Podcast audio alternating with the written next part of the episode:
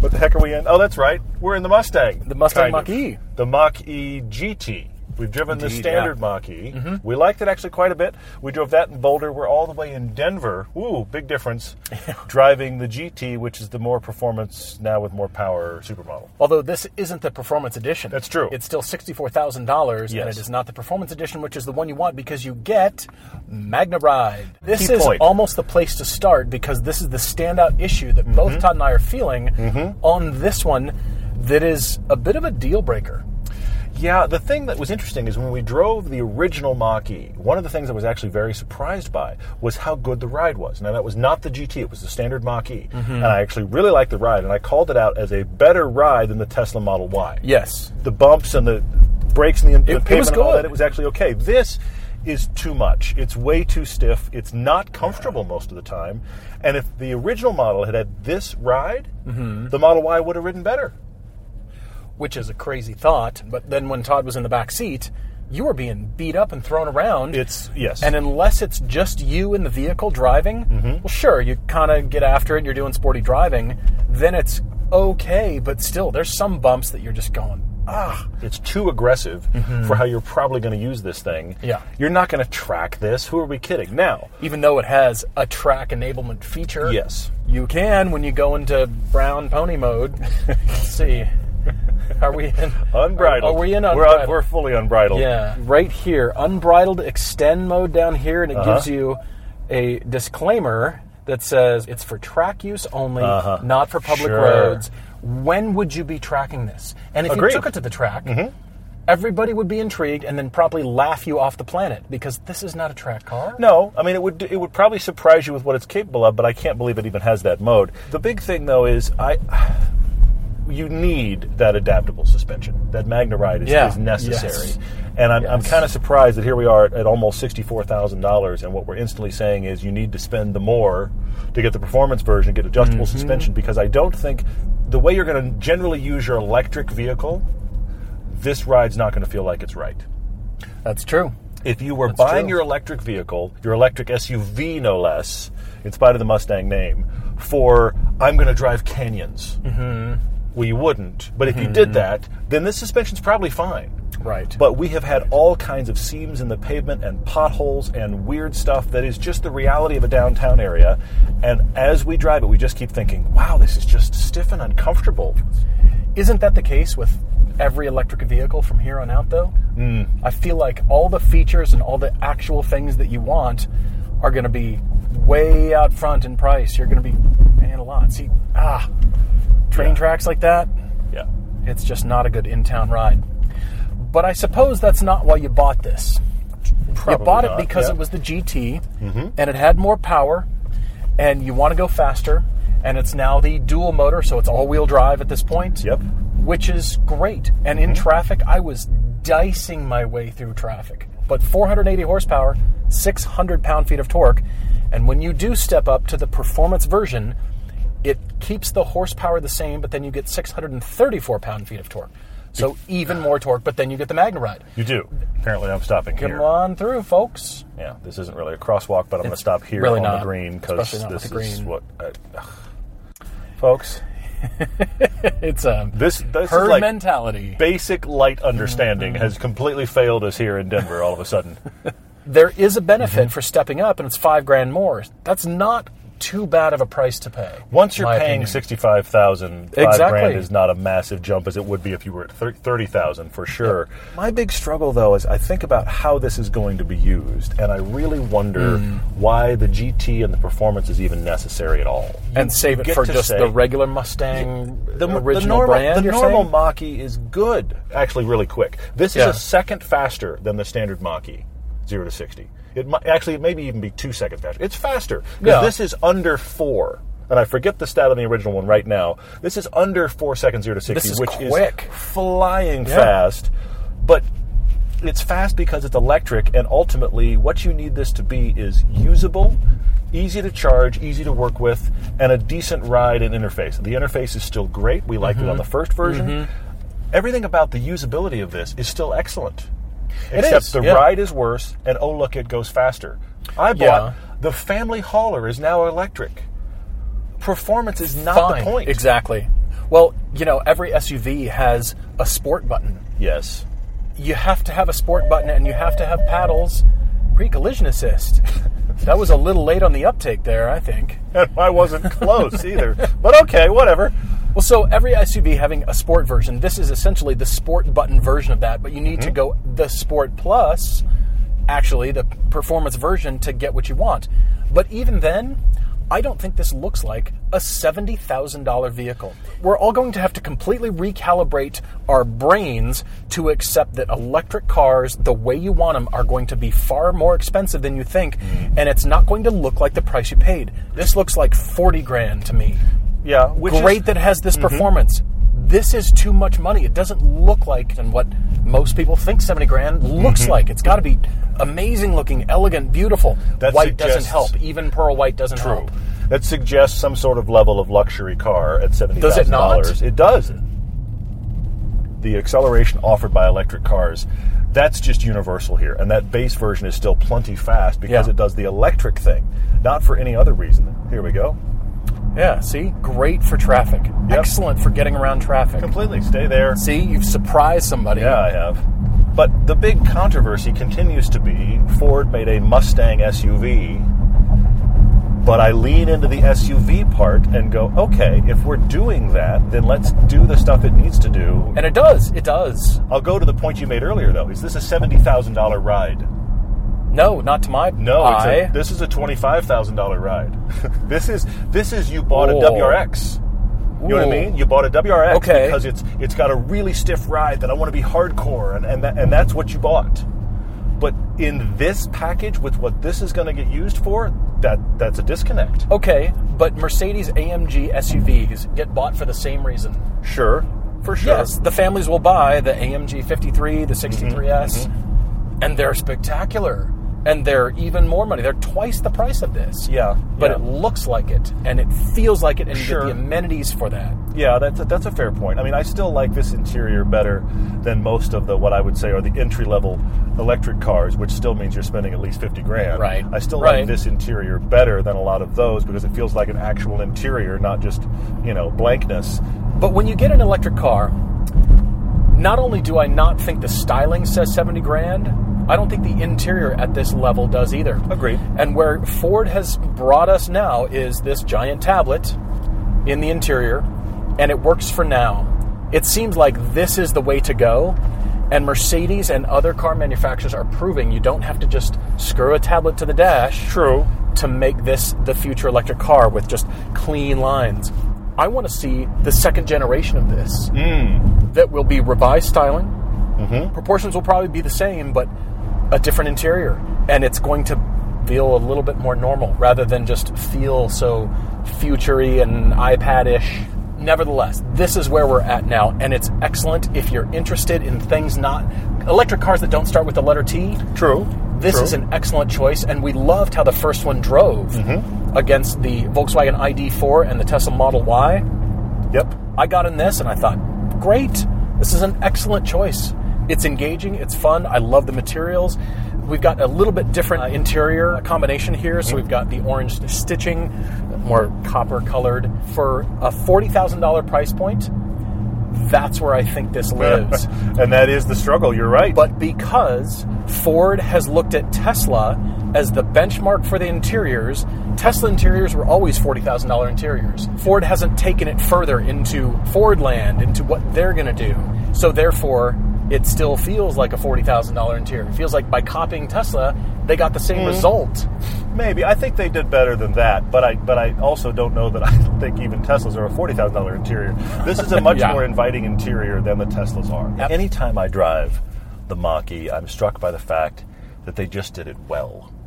Yes. Ford did a great job. There's there's good Yes. room. This is a nice place to be. The interface, while it isn't as good as Tesla's interface, it is. They did a great job for V1. I can't believe how good the interface is. This is simple to drive. We talked about it on our comparison as well. It's not pushing you away because you haven't been in an electric car before. If this is your first electric car, it's going to be feel very inviting and easy to use. If you're a person that's used electric cars, it's still easy.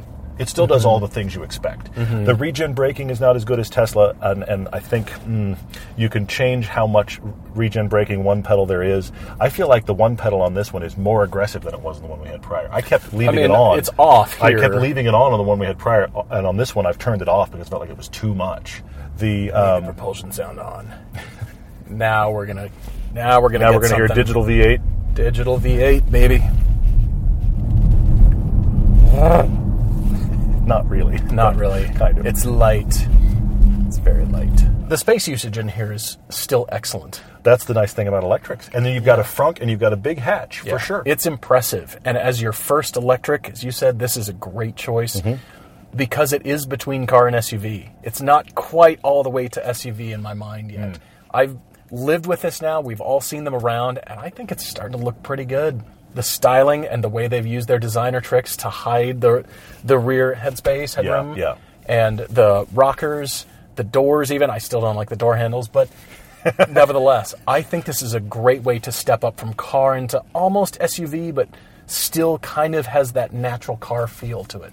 I think it's very impressive, and the, and the driving is really good. I still question whether or not they couldn't have called it anything else than Mustang. They had other things in the lineup that they could have called it, but would we all be talking about it as much if it wasn't called a Mustang? true. That is that remains the big question here.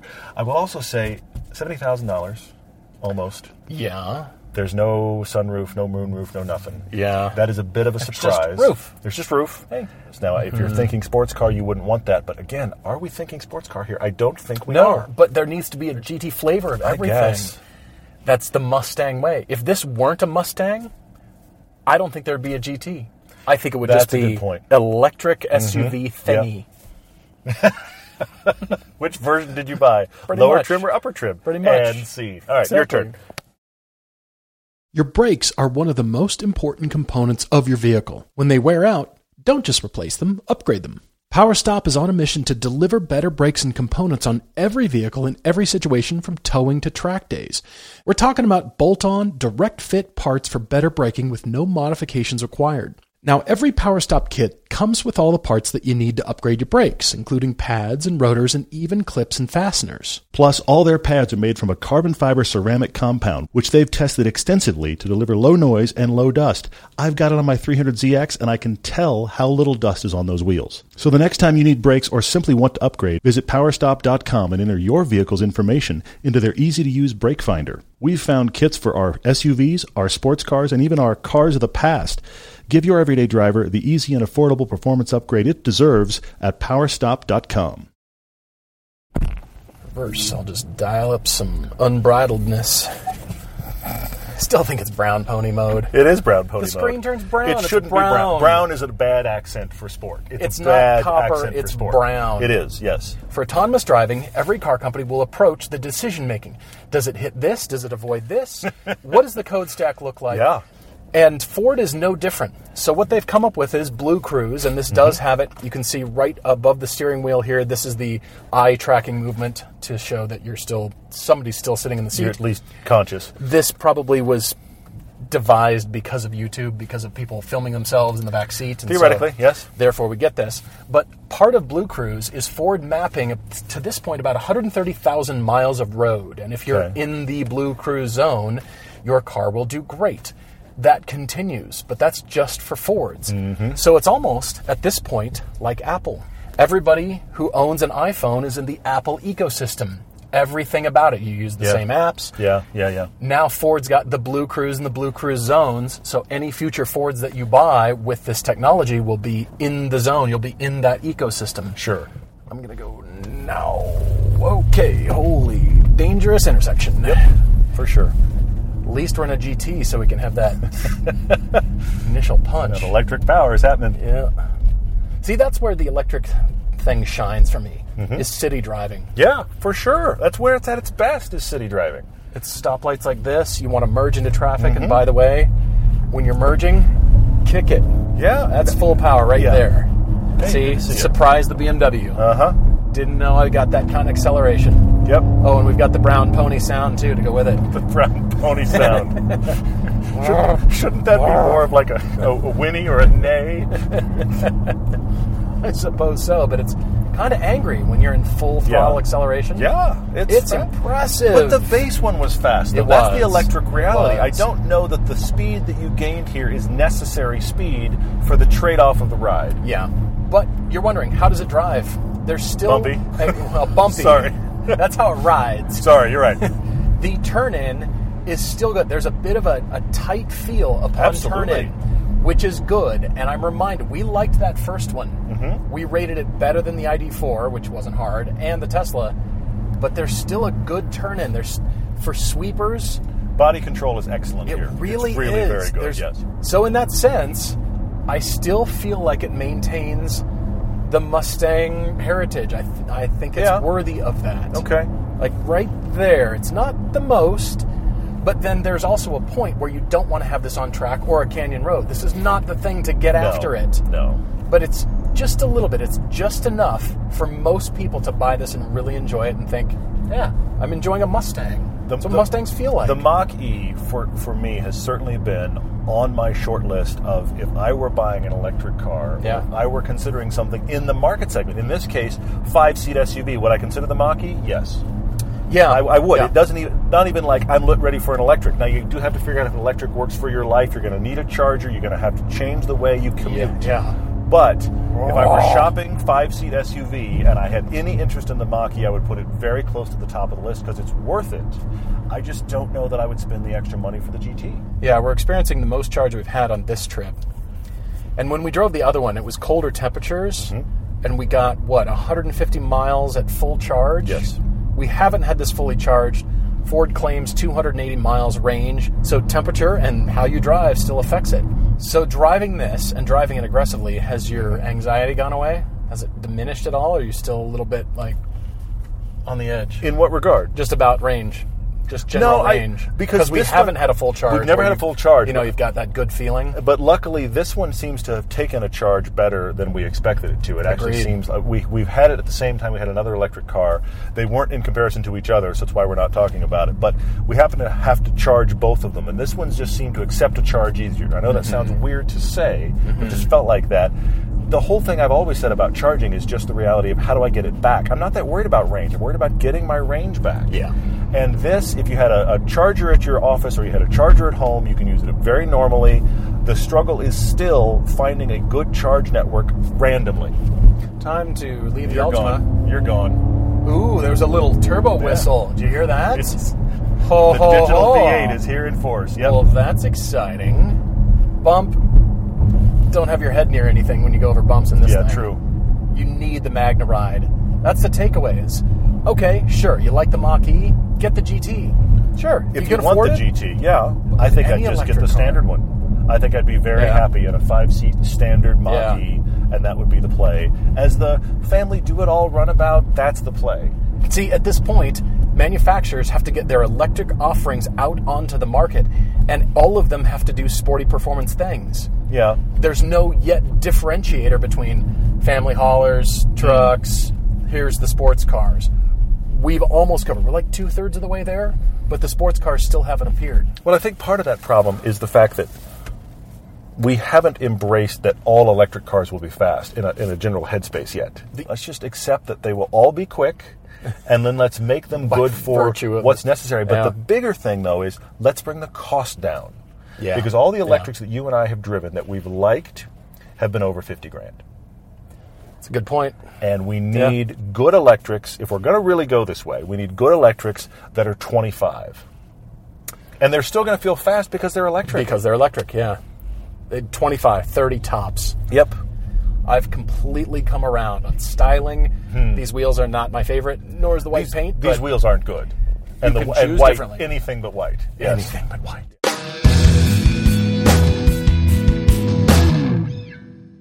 Still, the coolest part is Rockstar parking. Yes. Wherever you go. Wherever you go, you get recharge parking. Exactly right.